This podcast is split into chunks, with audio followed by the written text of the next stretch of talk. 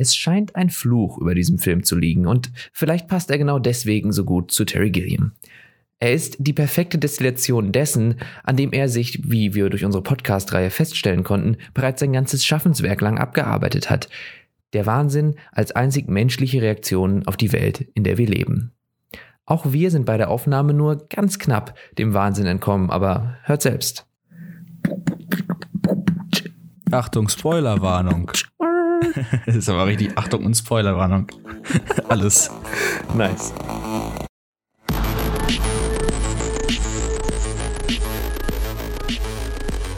Wir haben eben diesen Podcast schon einmal aufgenommen und ähm, es ist ein kleines Malheur passiert und deswegen sitzen wir beide jetzt ähm, sitzen wir beide jetzt wieder hier. ja. Und gehen das dann nochmal an. Ist auch ein First für uns, dass wir jetzt einen, einen, Test, einen anderthalbstündigen Testdurchlauf hatten. Weil ich glaube, hatten wir nicht, hatten wir nicht sowas ähnliches schon mal? Entweder ganz am Anfang so, ich meine, es war mal was, wo schon mal was weg war, aber ich konnte es noch retten, weil ich diesen Skype-Recorder habe laufen lassen. Im Hintergrund. Ach stimmt, so war das, ja. Ja.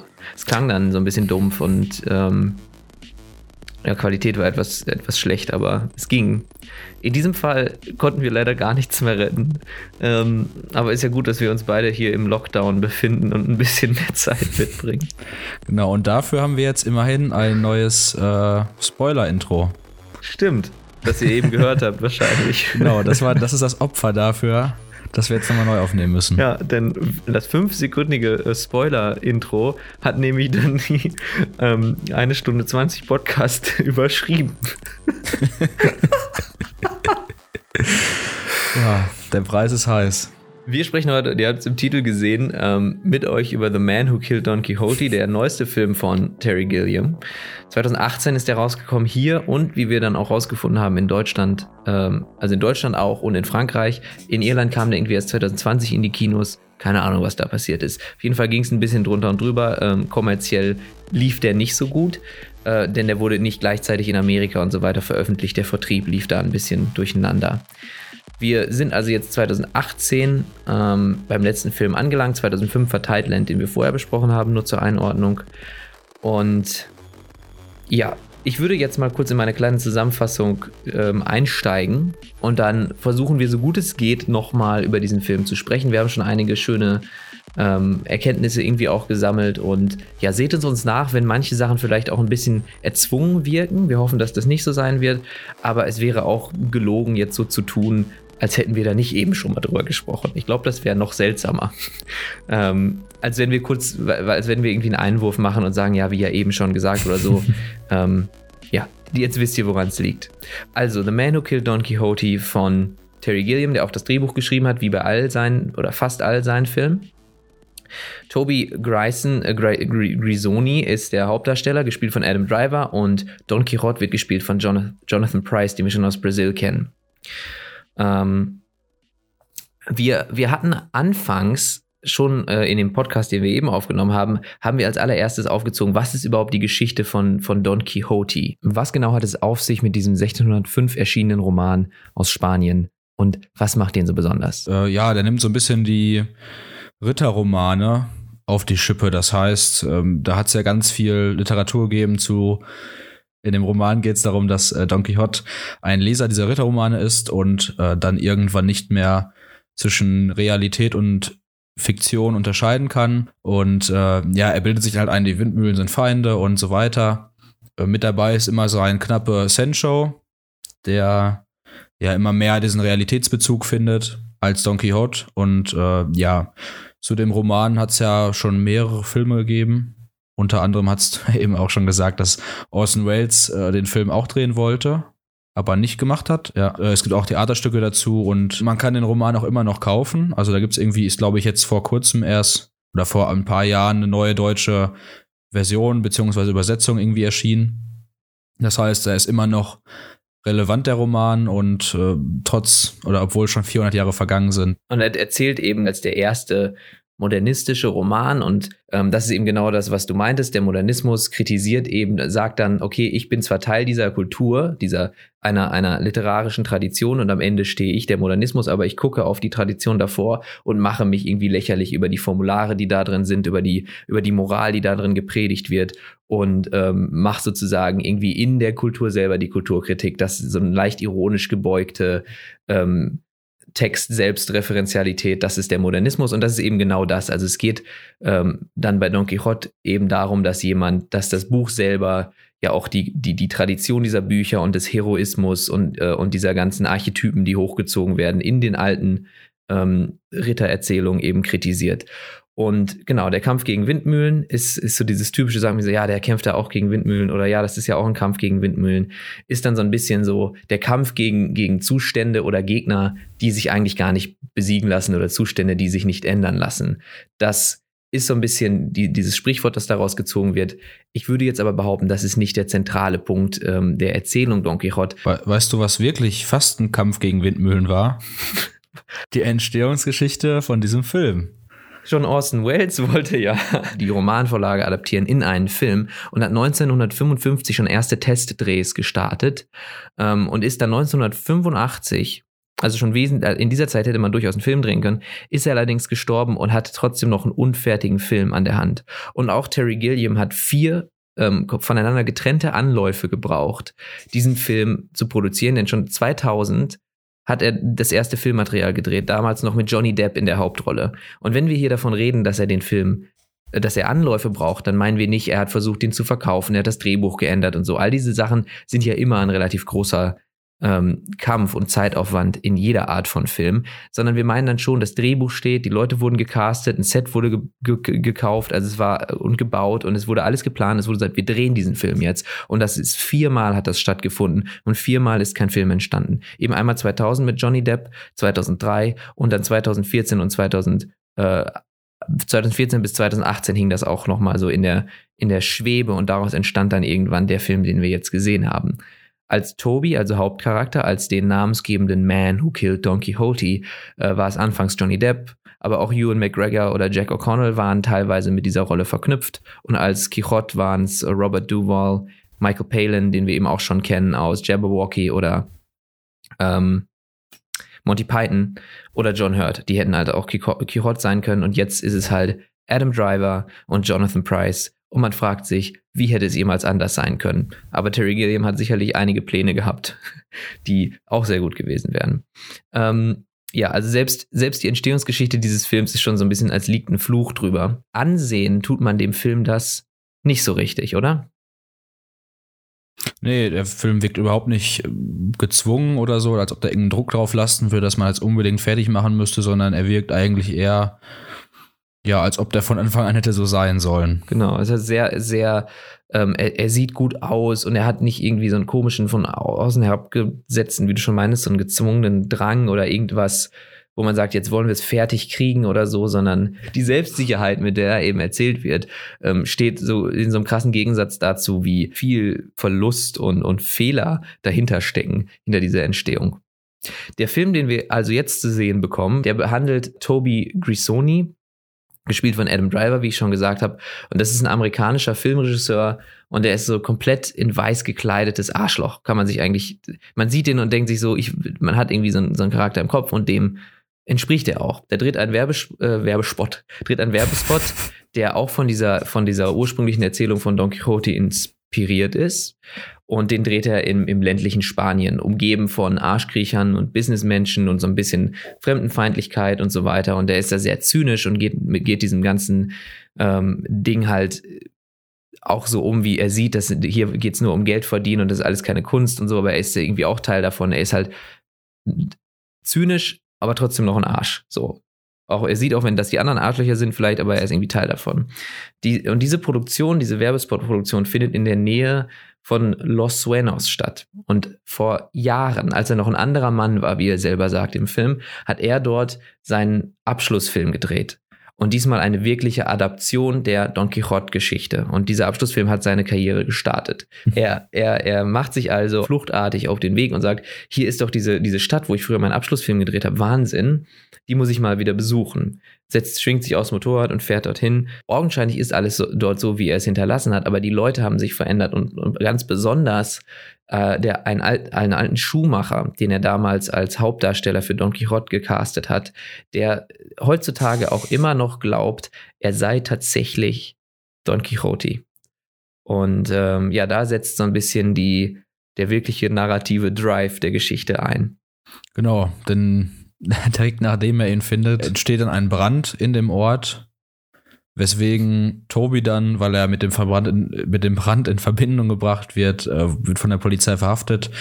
Und äh, auf dem Weg, äh, als sie ihn zur Polizeistation bringen wollen, wird dann von Don Quixote befreit. Ähm, natürlich möchte er das in dem Moment nicht, weil nämlich Don Quixote denkt, er wäre Sancho und äh, der muss er natürlich befreien, sein Knappen. Und äh, damit beginnt dann quasi die Geschichte, ähm, ja, die dann immer mehr zwischen Realität und äh, ja, Fiktion und ein bisschen, ja, auch eigentlich schon so ein bisschen surreellen, surrealen Elementen spielt, ne? Die Szene, wo, wo Jonathan Price als Don Quixote, als dieser alte, klapprige Herr, der sich eine Ritterrüstung aufzieht und mit dem Pferd da rumläuft, ne? Und er nimmt seine alte Ritterslanze und er haut von vorne mit, mit einer Bravado auf dieses, auf dieses, ähm, auf dieses Polizeifahrzeug drauf und sagt so, ähm, Stop, set them free. Und dann sagt er so, Sancho, Sancho. Und, und versucht und rettet eben Sancho aus den bösen Fängen dieser Leute in ihrer Maschine und so. Aber eigentlich ist, ist es halt, er, er, in diesem, in dem Prozess bringt er tatsächlich auch einen Polizisten um, so, und, und rettet seinen Sancho daraus und, und sagt hier, wir, wir müssen jetzt weiter ähm, heroische Sachen begehen und, also Sancho in dem Sinne Tobi, ähm, und, wir, und endlich bist du wieder da und jetzt können wir wieder unserem Rittertum nachgehen. Und, und allein in der Szene war schon klar, dass, oder habe ich mir die Frage John, Jonathan Price als Don Quixote, besser geht's eigentlich gar nicht. Also, der muss so viel Spaß gehabt haben, den zu spielen. Mega gut. Ja, also der ist, hat der einzig wahre ist immer so ein bisschen übertrieben, aber ich, also man hätte, hätte auch man hätte sich jetzt keinen besser vorstellen können. Ja. Also man denkt in keiner Sekunde an Jonathan Price. Nee, es ist, es ist der ein bisschen verrückte Don Quixote. Ein bisschen verrückt, aber auch ziemlich liebenswert. So. Ähm, als, als schönen Gegensatz zu Toby, wo, wo man am Anfang denkt, du Wichser. So. Aber, und, und das meintest du ja, du hattest, ein, du hattest irgendwie so einen bestimmten Moment oder eine, eine Szene, ab der du ähm, ja nicht mehr so sehr dachtest, Tobi, du Wichser, sondern irgendwie mit ihm mitgefiebert hast. Ähm, genau, ja, ab dem Moment, also erstmal wird er ab dem Moment seiner Verhaftung schon, äh, ja, weil er hatte ja den Brand nicht gesetzt, das heißt, er wird da schon grundlos quasi, also ja, grundlos verhaftet. Und dann nimmt das Drama so ein bisschen seinen Lauf. Genau, dann wird er, wird er befreit, dann kommt dabei ein Polizist um, oder sogar beide. Ein bisschen unglücklich auch, weil da ja noch ein anderer Gefangener mit im, im, im, Auto sitzt, der sich natürlich auch dann befreien möchte und die Gunst der Stunde sozusagen nutzen möchte. Ja. Und ähm, genau, dann läuft Toby weg und dich dann irgendwo auf so einem Schrotthaufen oder so, irgendwie so eine Müllheide. Und äh, sagt dann so, ja, äh, womit habe ich das verdient? Und du sagtest ja schon, ja, eigentlich, eigentlich weißt du genau, dass du es verdient hast. Ja, aber für mich war es auch ein bisschen schon Mitleid, weil äh, ja, das ist ja schon sehr extrem. Also ich meine, ja. wenn das jetzt alles weiter in der Realität abspielen würde, sich weiter abspielen würde, dann würde er ja wegen Polizistenmord irgendwo, äh, weiß ich nicht, die Todesstrafe bekommen oder so oder irgendwie zumindest lebenslanges Gefängnis müssen. Ja. Und das gönnt man ja erstmal keinem, zumal man ja weiß, dass er wirklich da nur irgendwie reingezogen worden ist aus unglücklichen Umständen sozusagen. Ja. Wobei man und auch wieder sagen muss, er hat natürlich, er hat, dieses Feuer ist eben aus einem Unfall heraus entstanden oder aus einem Gefecht, mit dem er jetzt so direkt nichts zu tun hatte. Ähm, trotz alledem hat er dieses Feuer aufgehen gesehen und anstelle die Feuerwehr zu rufen, den Leuten zu helfen, ist er eben einfach weggefahren und hat getan, als wüsste er von nichts. So. Also eine, eine, eine direkte Unschuld im, im tiefsten Sinne möchte ich ihm da irgendwie auch nicht attestieren. So. Nee, er, das stimmt. Er, das war schon so unterlassene Hilfeleistung genau, mäßig. Ja. Mindestens. Also von daher, ähm, genau, haben wir, aber es gibt schon den Moment irgendwie, wo du, wo du siehst, okay, es ist dieses, es ist dieses selbst, ähm, selbstsüchtige Arschloch Adam Driver, aka Toby, ähm, der irgendwie mal wohl von einem Ort kam, wo er Kunst gemacht hat und irgendwas wichtig fand, jetzt irgendwie so ein zynischer Marketing-Werbeclip-Mensch äh, ist. Aber ähm, trotz alledem kommt, passiert ihm eben so viel, dass man irgendwann dann doch einfach unfreiwillig irgendwie mit ihm mitfiebert sowieso. Ich glaube, ein wichtiger Punkt, warum man ihn dann ein bisschen sympathischer findet, ist vielleicht auch, ja, ab dem Moment, wo er in dieses Dorf fährt. Da sieht man ja auch manchmal ähm, so Flashbacks von ihm, von dem Dreh, als er noch auf der Hochschule war und seinen Abschlussfilm da gedreht hat. Ja. Und da ist er wesentlich sympathischer. Also ist, glaube ich, auch ein wichtiger Punkt, dass man sieht, dass er nicht immer so ein Unmensch war, sondern da eigentlich, also jetzt nicht unsympathisch auf jeden Fall, ne? Genau. Also war der ja normaler. Und das ist wahrscheinlich auch der, der Punkt, der ihn vielleicht sogar selbst auch ein bisschen nervt, dass er sich vielleicht auch einfach in eine falsche Richtung entwickelt hat persönlich und er sich ein bisschen mit dem auseinandersetzt, wie er mal gewesen ist und wo er vielleicht wieder hin möchte. Ja, ja, das stimmt. Er sagt ja auch irgendwann zu dem Film, den er dann auch über fast schon mystische ähm, Umstände eben dort auch in der Hotellobby erhält oder in der Hotelbar diesen alten Film, den er gedreht hat und er guckt den nochmal an und sagt, komisch, fühlt sich an, irgendwie als hätte, als hätte es ein anderer äh, Mann gemacht oder so. Ähm, was ja. erstmal wie so eine Plattitüde klingt, so, oh, das ist so lange her, aber ich glaube, da, da, steckt natürlich dann mehr hinter. Ähm, er hat sich eben seitdem extrem gewandelt und eventuell merkt er auch nicht zu, zum Guten oder zumindest hat er damit zu kämpfen, wo er sich hingewandelt hat. Da hast du schon recht. Und nachdem eben diese ganze Befreit von der Polizei-Episode äh, stattfindet, Don Quixote denkt, er ist sein, sein ähm, knappes Sancho und sie ziehen halt los. Und jetzt kann er nichts weiter machen. Er weiß nicht, wo er ist. Er hat, er ist potenziell irgendwie in Verbindung mit, mit Polizeimord. Außerdem äh, ist, ist alles ein bisschen wahnsinnig und das Dorf da hat gebrannt und dieser eine Mann denkt, er wäre wirklich ein Ritter. Aber er, er folgt ihm halt, weil, um, weil dieser Ritter sich auskennt und weil dieser Ritter ein Pferd hat und ihn mitnehmen kann.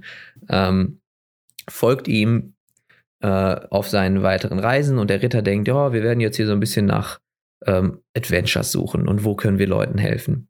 Und sie kommen eben dann an eine Unterkunft, die äh, von, von, ich glaube, so reisendem Volk oder zumindest von versteckten, ähm, ähm, ob es illegale Einwanderer sind, wie auch immer, ähm, besiedelt. Und hier muss, hierzu muss ich noch sagen, die in Spanien zu der Zeit, in dieser Film spielt, ist die Heilige Woche. Das heißt, es gibt durchaus einen Anlass, warum äh, ein Großteil der Bevölkerung eventuell in irgendwelchen historischen Kostümspielen ähm, teilnimmt und all solche Dinge, was natürlich dann zusammen mit so einer Verschwimmung, die noch stattfinden wird zwischen Realität und, und ähm, der Fiktion, so zu, zu interessanten Sachen führen kann. Das sei nochmal gesagt. Also sie sind dort, um eben den Unterschlupf zu finden, bei diesen, äh, in diesem abgeranzten Ort, äh, mit dieser abgeranzten Scheune, wo eben diese, ähm, ich glaube, es sind Flüchtlinge wohnen. Und sie nehmen die auch an sich und ähm, lassen sie dort schlafen.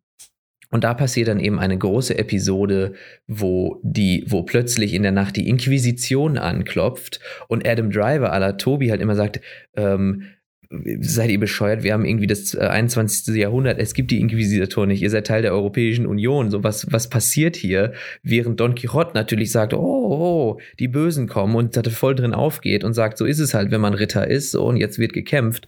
Und, ähm, es werden diese, es wird, wird eben plötzlich so eine sehr absurde ähm, Sache draus gemacht, wo, wo plötzlich alle in, in die, an diesem Mittelalter teilnehmen und, ähm, und tatsächlich tatsächlich kämpfen, während Toby die, diese absurde Situation nicht als das wahrnimmt, was sie ist und sich einfach nur übertölpeln lässt, kämpft eben Don Quixote oben gegen, gegen verzauberte Weinsäcke, gegen den Enchanter, gegen den Zauberer und sticht diese Weinsäcke ab.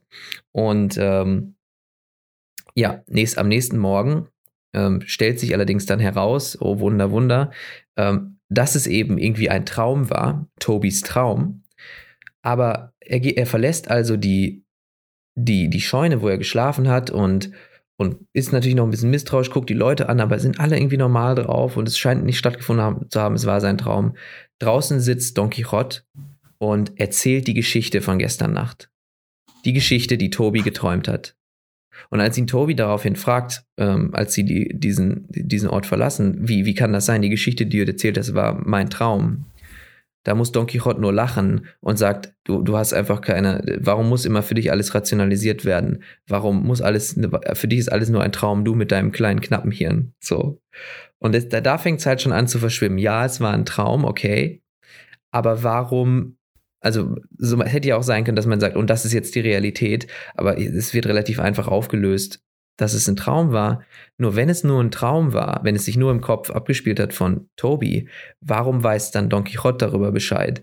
Und da fängt es für mich schon so ein bisschen an, ähm, sich die Frage zu stellen, ob, ob Don Quixote und Toby, was natürlich ein bisschen, naja, fast schon klischee-mäßig klingt, ob die sich irgendwie ein die eigen, die gleiche Person teilen. Sowas wie nur ein Teil der Person von Toby, so als, als ob die nicht zwingend so getrennt voneinander sind, wie man meint. Das hatte ich da so ein bisschen halt gedacht. Wie so eine bisschen gespaltene Persönlichkeit mit zwei Exakt. verschiedenen Polen, die gegeneinander kämpfen genau. in ihm, ne? Genau. Aber diese Sache kam halt erst so in der Retrospektive, so am Anfang, weil es ist natürlich beim Gucken ganz klar, das ist ein komischer alter Mann und das ist Tobi und unterschiedlicher könnten sie nicht sein. Ja, das ist, also generell ist der Film ja auch eh wieder einer, was ja auch Terry Gilliam-like ist, den man am besten auch mehrmals sieht, weil dann immer mehr noch einem, weil da immer mehr zu erkennen gibt. Ja. Mit ich, jedem Sicht, ne? Diese Traumsache ist mir auch erst beim zweiten Mal gucken dann tatsächlich so richtig aufgefallen. Weil äh, beim ersten Mal schauen im Kino ist mir das gar nicht, da war ich mir danach nicht sicher, war das ein Traum? Oder oder war das jetzt gerade die Realität? Was ist gerade passiert? Oder war das gerade ein Kostümspiel ähm, für diese Holy Week, an der die teilgenommen haben? Ähm, ich, hab's, ich, kon, ich konnte das da schon nicht mehr auseinanderhalten. Aber beim, beim zweiten Mal gucken dann, da ist es mir eben, da war, wurde es mir dann klar. Also es ist schon sehr gut versteckt. Es ist überhaupt nicht offensichtlich. Es ist, ähm, man, man wird sehr genau, sehr direkt mitgetragen und sieht die Sachen sehr schön auch aus der Sicht von jemandem, der da gerade selber von überrannt wird. Ja, und von diesen ähm, ja, kurzen Geschichten, sage ich mal, gibt es ja noch mehrere. Sie treffen ja zum Beispiel auf den Schwarzen Ritter, mhm. mit dem Don Quixote noch einmal kämpft. Und ähm, sie treffen auch auf die, ja, auf die ehemalige Schauspielerin von dem alten Film. Mhm. Von dem Abschlussfilm, den er bisschen, gemacht hat. Genau, äh, in der er sich ein bisschen verguckt hat. Wahrscheinlich damals ja schon, aber genau, du hast ja schon gedacht, die waren die war wahrscheinlich erst 15 oder so. Ja. Und dann ging das halt eben nicht. Und äh, ja, das Ganze folgt dann darauf hin, dass die irgendwann sich in einem Wald befinden, also Don Quixote und Toby, und dann wieder auf die alte Crew, die alte Filmcrew wieder treffen. Also nicht die, die alte, durch den Wald. Genau, nicht die alte Filmcrew im Sinne von Abschlussfilm, sondern die Filmcrew des Werbespots nun. Also nach dieser Stimmt, ewigen ja. Reise ähm, und Odyssee durch Halbtraumwelten und verkleidete, als, als Ritter verkleidete und, und er, er, er küsst ein Schaf, äh, während er ohnmächtig ist und denkt, es wäre seine geliebte Angelika. Und nachdem diese, diese kleine Reise, diese Odyssee passiert ist, treffen sie im Wald eben genau auf die alte Crew. Aber die alte Crew ist ähm, jetzt nicht einfach gekleidet, wie normale Menschen im 21. Jahrhundert gekleidet sind, sondern alle auf, auf dem Pferderücken in, in althergebrachten Kleidern, wie so eine, äh, so eine Entourage einer Königin, äh, werden sie dort ja, durchgeleitet. Wirkt ein bisschen wie bei Herr der Ringe, wenn die Elben durch den Wald ziehen. Ne? genau. Also, ja, ähm, genau. Und sie ziehen dann in ein. Am Anfang des Films wird erwähnt, dass der Film oder der Werbefilmproduzent auch mit einem Wodka Million, also ein ja, Wodka-Zar, kann man so sagen, genau. ähm, ja, am Verhandeln ist über, über einen neuen Werbefilm und so zieht jetzt die ganze Crew zu diesem Wodka-Zar in sein pompöses, ja, Burg, Kloster, mittelalterliches Gebäude. Genau, Schlosswerk. Anwesen, ja, genau. ja. Irgendwie alles Mögliche in einem.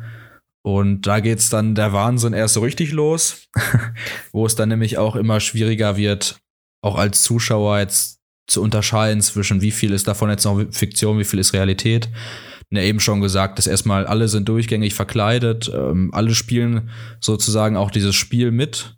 ja. dass die beiden, also die werden schon noch als, Tobi wird da auch als Tobi erkannt, aber irgendwie diese Unterscheidung ist da nicht mehr so groß. Genau, denn man muss dazu auch sagen, die gehen deswegen so verkleidet zu diesem Zar in das Schloss, weil der, der, es geht natürlich im, im Ultimativen darum, ihm gerecht zu werden, sodass er diesen Werbedeal verkauft und an, an, den Produzenten. Und deswegen ist die ganze Crew da, die er eingeladen hat, zu einem riesigen Kostümfest. Es ist ja die heilige Woche und er möchte in seinem Schloss, alles ist auf Mittelalter, alle sind verkleidet. Es gibt Tänze, es gibt Schauspiel, es gibt, es gibt irgendwie, äh, es gibt alles. So, es gibt kleine Nebenräume, wo Aphrodite rumfliegt und all solche Geschichten, die dort passieren. Alles nur zur Unterhaltung dieses Zars. Und natürlich dadurch, dass die, dass dieses ganze Reali was ist Realität, was ist Vergangenheit, ähm, ähm, was träume ich, dadurch, dass das schon so sowieso schon so leicht verschwimmt, ist es dann ab dem Moment, in dem die dieses Schloss betreten, einfach nur noch ähm, wie, wie, also wie so eine Explosion der, der Sinne.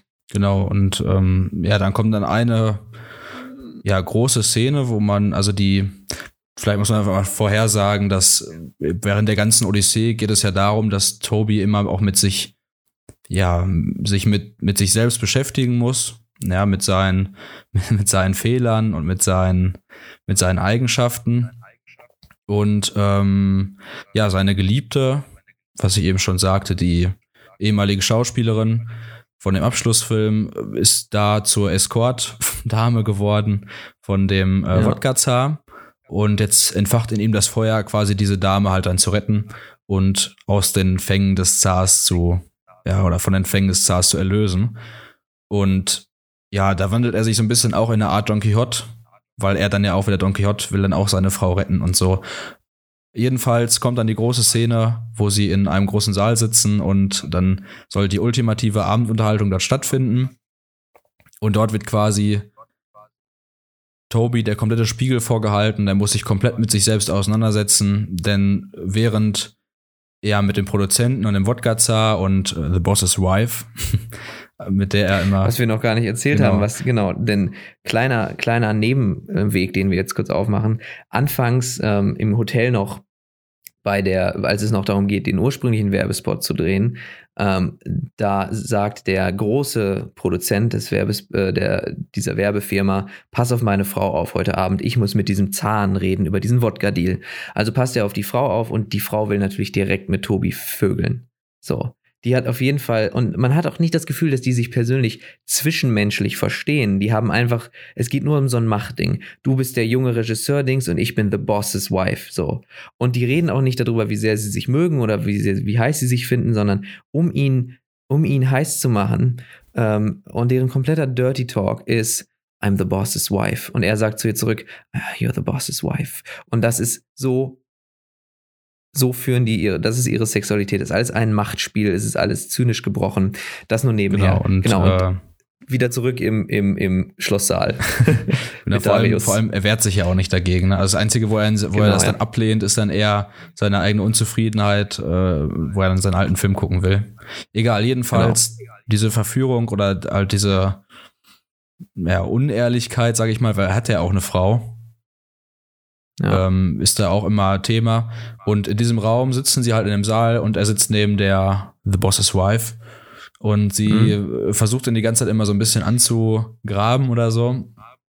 Und äh, währenddessen gucken sie dabei zu, wie Don Quixote, also Jonathan Price, da ja hops genommen wird oder quasi einmal komplett durch den Kakao gezogen wird, indem sie ihm ein, äh, so, ein, ja, so eine Art hölzernes Pferd dahinstellen, auf, die, auf das er sich setzen muss und dann Don Quixote vor den vorspielt und dann das alles mit so ganz, ja, wie so alte, wie so in ganz, ganz alten Filmen vor 100 Jahren, so die Elemente. Dann kommt jemand rein und dann wird da im Hintergrund laufen die Leute rum und bewegen irgendwelche Teile durchs Bild und dann wird irgendwie so simuliert, als ob er zum Mond fliegen würde und dort gegen seinen genau. Erzrivalen, gegen seinen Erzfeind genau, kämpft. Den, Zauberer XY, ich weiß den Namen jetzt nicht. Enchanter, ich weiß es auch nicht genau, mehr genau. Und, ja. Ähm, und ja, dort ist quasi die, ja, die ultimative, der ultimative Test für Toby, weil er sich einmal halt gegen diese Verführung wehren muss und einmal halt ja, sich entscheiden muss, ob er diese Fiktion jetzt trotzdem annimmt oder nicht, die da gerade durch den Kakao gezogen wird. Ja. Wobei ich finde, an der Stelle, auf der einen Seite, die, dieses Riesenschauspiel wird ja für den Zar gemacht und der Zar mag das auch so sehr. Man sieht auch, dass ihm, ja, das, das fanden wir beide auch inszenatorisch so gut, wenn er, wenn er schnippt, so, wenn, wenn irgendwie sich da dramaturgisch was ändert, dann passiert das auf dem Fingerschnipsen des Zars, ist dann so. Ich finde es mega gut. Also das, einfach als Erfahrung, sich das anzugucken, ist unfassbar ähm, äh, bewegend und, und, man ist emotional wirklich sehr direkt in diesem Film drin. Das, um das nochmal zu erwähnen, finde ich mega gut. Ähm, die, das wird gemacht, um diesen Zar einfach zu unterhalten und diese ganzen Leute zu unterhalten, während sich die Machtspielereien und dieses ganze oberflächlich da im Hintergrund äh, irgendwie abspielt. Und Don Quixote, dieser alte Mann, der wirklich an diese Heldenhaftigkeit glaubt, der wirklich glaubt, ich bin ein, ich bin ein Ritter, mit dem eben ähm, Toby diese ganzen ähm, diese ganze Odyssee vorher durchgemacht hat und ähm, der ihm vielleicht zu diesem Zeitpunkt auch ein bisschen ans Herz gewachsen ist und der ihm vielleicht ein bisschen gezeigt hat, wie zynisch er teilweise ist, aber der eben das dadurch gezeigt hat, dass er unfassbar leichtgläubig, ja schon beinahe wahnsinnig ist. Ähm, und das ist, eine, das ist eine Extreme, die lässt sich, die ließ sich vielleicht für Tobi nicht vereinen, aber jetzt steht er da und ich finde den großen, die große ähm, Prüfung nicht, dass er, dass er sieht, wie er durch den Kakao gezogen wird, sondern er wird, Don Quixote wird eben, dieser alte Mann, wird dort eben ähm, lächerlich gemacht, aufs, auf wirklich auch, auch das hat mich wirklich berührt. Also es tat mir extrem leid, als ich mir das angucken musste, wie er da in, in immer, immer höhere Hö Höhen ge, transportiert wurde und alle so und, und das war für ihn ja das Größte. Er kämpft gegen seinen Endboss und, und er wird die Welt retten und er meint alles gut und alle anderen haben ihn so böse ähm, ausgelacht. Und dass das dann der große, das große Ding, was, was Toby bekämpfen muss, ist, er schaut sich um und er sieht sich selber, weil er selber ist dieser zynische, dieses zynische Arschloch. Und er sagt zu den Leuten, seht ihr nicht, wie grausam ihr seid, was ihr hier gerade macht mit diesem wohlmeinenden alten Mann? So. Ähm, das ist für mich irgendwie der große Kampf, der da stattfindet. Okay. Ähm, Mm, So gegen sich, gegen, gegen, er guckt sich um und er sieht, das bin ich. Aber er ist ja So, auch aber er ist ja auf beiden Seiten, ne? Also, so klar, so war er vorher, aber er ist jetzt auch der, also, ich sag mal, einerseits sieht er ja klar die Leute, die äh, Jonathan Price auslachen, wo er Ja. sonst auch so gewesen ist. Gleichzeitig spielt er das Spiel von Jonathan Price ja auch mit oder wird Teil der Geschichte. Also er ist ja gleichzeitig empfindet, also weißt du, wie ich meine? Er ist ja irgendwie auf beiden Nee, Rollen, deswegen sehe ich da bei beiden vielleicht an die Prüfung. Weil er Ja. verbindet sich so sehr mittlerweile mit Don Quixote, dass er selbst auch quasi ausgelacht wird. Das richtet sich zwar nicht direkt gegen ihn, aber es muss sich für ihn ja so anfühlen. Das wäre so, wenn jetzt ein guter Kollege von dir ausgelacht wird, dann fühlst du dich auch mit ausgelacht, so weil man diese Verbindung hat halt. gut, okay. Und gleichzeitig wäre aber auch Ja. einer, der über den lachen würde.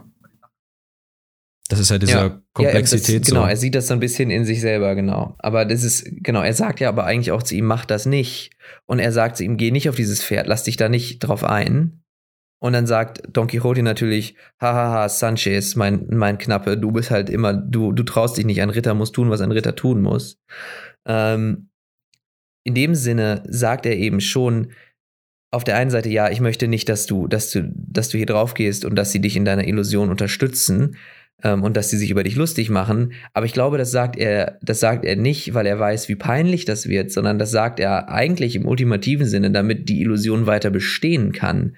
So, damit sich eben Don Quixote nicht diesem übelsten Zynismus so, so ultimativ stellen muss, wie, wie er, wie das gerade ausgenutzt wird, seine Gutherzigkeit zu, zum Entertainment. Ähm, weißt du, was ich meine? Das ist, das ist eventuell wirkt es so wie, mach das nicht, sonst machen die sich über dich lustig. Ähm, und damit stellt er sich auf die, eigentlich quasi trennt er sich damit von Don Quixote und sagt, ich bin nicht wie du, ich sehe die Realität und die Realität ist, dass, dass, dass du wahnsinnig bist und das werden, das werden die ausnutzen und deswegen möchte ich das nicht.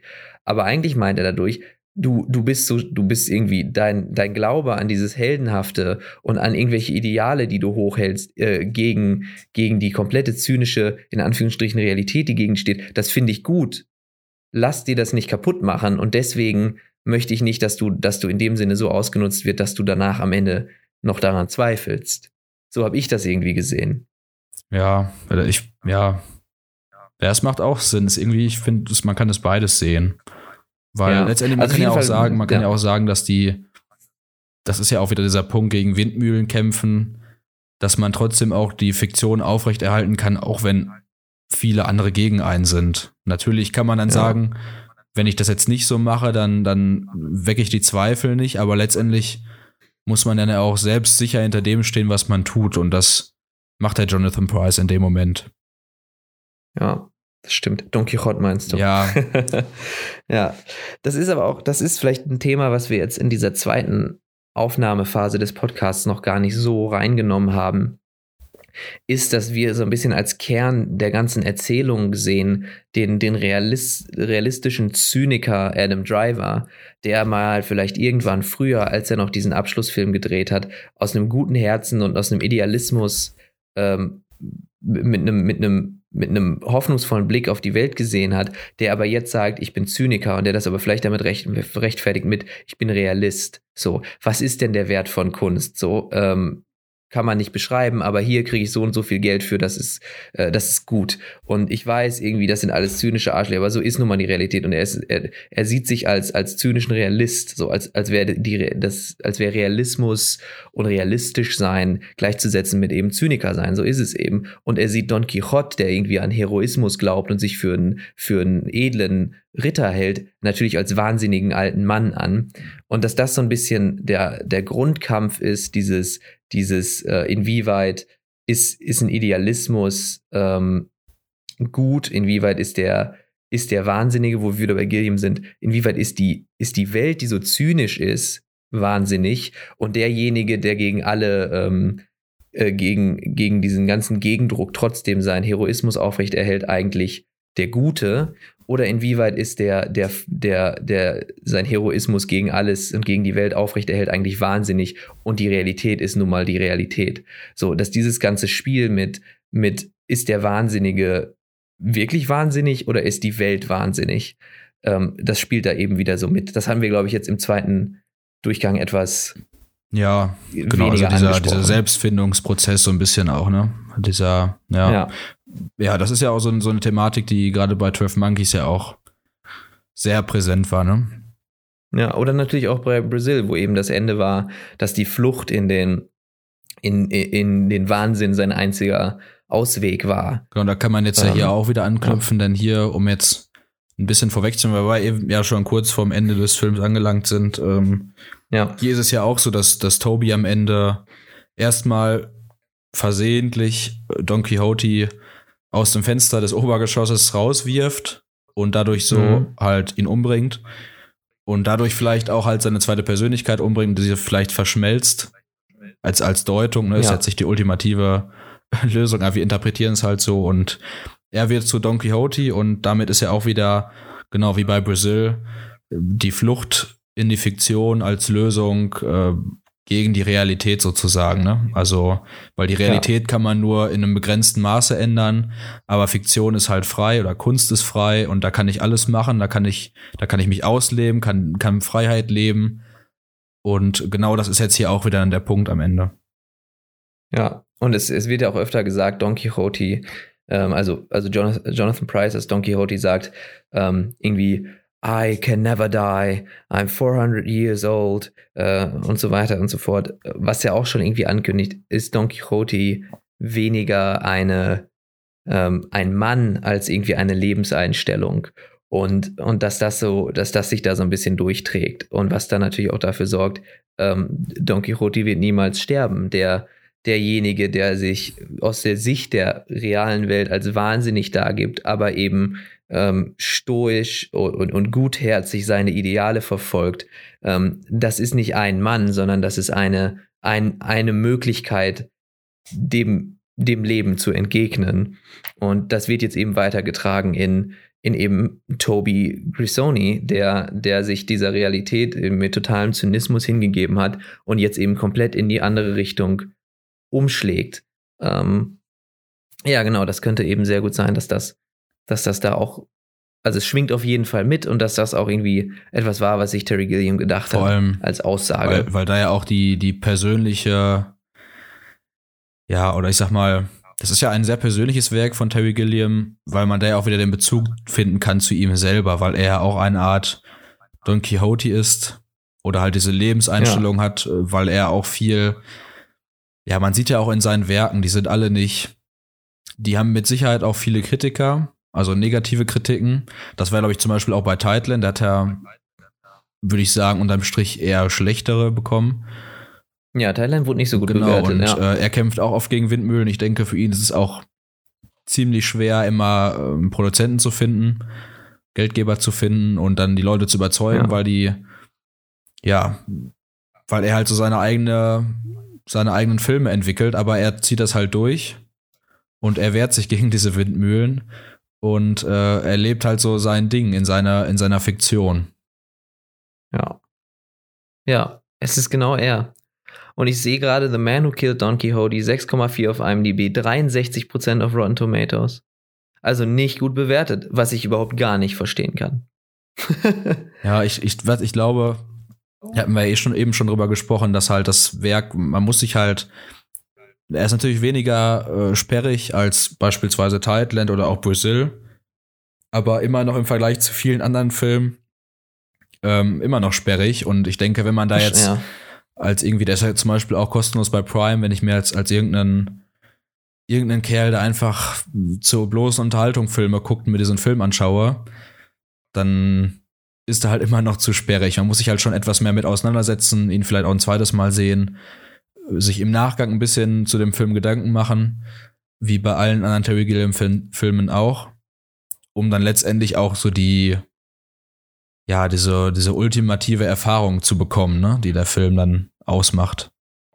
Vielleicht, ich hoffe nur, also wie gesagt, ich finde, es ist so eine schöne äh, Reise, die man dort mitmacht und die auch, die auch so direkt wirkt, also so direkt auf einen wirkt, ohne, das ist kein intellektueller Film. Also es ist nicht, hey, wir, wir zeigen dir Bilder und Symbole und Assoziationen und entweder du weißt schon, was ich meine oder du kommst nicht mit oder es ist irgendwie so, idiosynkratisch gefilmt, dass, dass man irgendwie, dass ein Close-Up jetzt eigentlich nicht mehr bedeutet, was ein Close-Up bedeutet und du bist völlig verwirrt darüber hinaus, sondern der Film, klar hat er sein eigenes und du wirst irgendwie mitgenommen in so eine Reise, die so ein bisschen Realität und, und Fiktion verschwimmt und ähm, das, das ist alles verwirrend, aber halt auch natürlich gewollt verwirrend und, und alles zu einem gewissen Sinn und Zweck und ich habe das Gefühl, der Film gibt dir, während du ihn guckst, erstmal sehr viel Unterhaltung, und er gibt dir auch alles mit, um diesen Film, während du ihn schaust, zu genießen und um dann nachher drüber nachzudenken. Und er hat eben diesen ganzen mythologischen fast schon äh, Unterbau durch die, durch die Geschichte des Don Quixote, äh, auf, auf der er ja basiert, dass, dass ich nicht ganz verstehe, also dass ich schon meine, dieser Film ist universell gut anzugucken und, und, und in keiner Art und Weise kompliziert, ähm, außer man möchte eben nachher drüber reden und denken, ha, da steckt ja wirklich viel hinter. So, das finde ich. Ich würde ihn gerne mal mit jemandem anschauen, der sich eigentlich nicht für Kunstfilm interessiert, weil ich glaube, das ist ein sehr guter Einstieg. Ja, also ich glaube immer noch, dass es ein bisschen zu. Also natürlich ist halt die Geschichte, das ist vielleicht auch so ein bisschen so eine Art wie ein Märchen. Das hat ja auch irgendwie im Kern eine Aussage und ist dann halt ein bisschen ja störrischer oder fiktiver. Aber ich glaube, wenn man jetzt, wenn man sich so gar nicht damit auseinandersetzt, dann so gerade so diese letzte halbe Stunde in dieser Burg ist dann, glaube ich, irgendwann schon so, äh, warum, weiß ich nicht. Aber Echt? Das, das waren die geilsten 30 Minuten ja, meines aber, Lebens. Aber ich glaube, wir, sind, Stimmt wir, ticken, aber wir ticken da auch anders als viele andere. Also äh, ich habe zum Beispiel manchmal schon ein Problem, manchen Leuten Big Lebowski zu gucken. Hm. und der ist jetzt. Ah, den kannst du auch hm? nur, den guckst du aber hoffentlich nicht auf Deutsch, weil das macht nämlich dann alles kaputt bei Big Lebowski. Ja, das stimmt. Aber na, nein. Na, na. nee, aber äh, ja, weiß ich nicht. Letztendlich ist es halt wahrscheinlich ist Terry Gilliam sowieso ja, wie soll ich das jetzt sagen? Also man muss halt schon Fan ein bisschen sein, um das immer richtig gut zu finden, denke ich, oder halt immer, um immer auch direkt einen, Draht zuzufinden. Wenn man das jetzt als erst, also ja. wenn man den als ersten Terry Gilliam-Film sieht, dann ist es auch besser als, ja auch schon als jetzt Brazil beispielsweise, auch als Tideland, aber äh, wenn man den jetzt so ohne vorher was davon zu wissen guckt und nicht die richtige Einstellung hat, dann wird es wahrscheinlich irgendwie schwierig sein, könnte ich mir vorstellen. Vielleicht. Ja. Ich finde auf jeden Fall, dass er, dass, dass der Film ultra viel Spaß macht. Und auch wenn wir über Tideland so viel reden konnten, der Film ist äh, Tideland ist, äh, ist so äh, unzugänglich, sperrig, hast du gesagt, dass, dass man sagt, ah, muss ich den unbedingt jetzt direkt nochmal gucken? Nein. Aber The Man Who Killed Don Quixote, ich hatte so viel Spaß damit. Ich, ich, hab, ich mag die Charaktere. Ich will diesen, diesen Zar wieder schnipsen sehen. Ich will die Musik. Ich will, wie die tanzen. Ich will, ich will, die, ich will die schönen Bilder. Ich will die, diese, dieses Gefühl von, von Mythik und dieses Gefühl von alles verschwimmt so ein bisschen.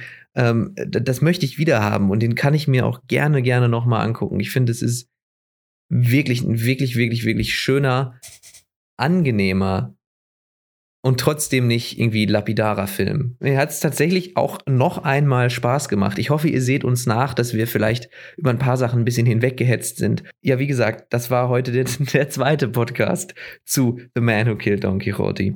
Ähm, ja, Darius, äh, ein, ein, ein langer Tag mit dir, aber es war schön. Vielen Dank.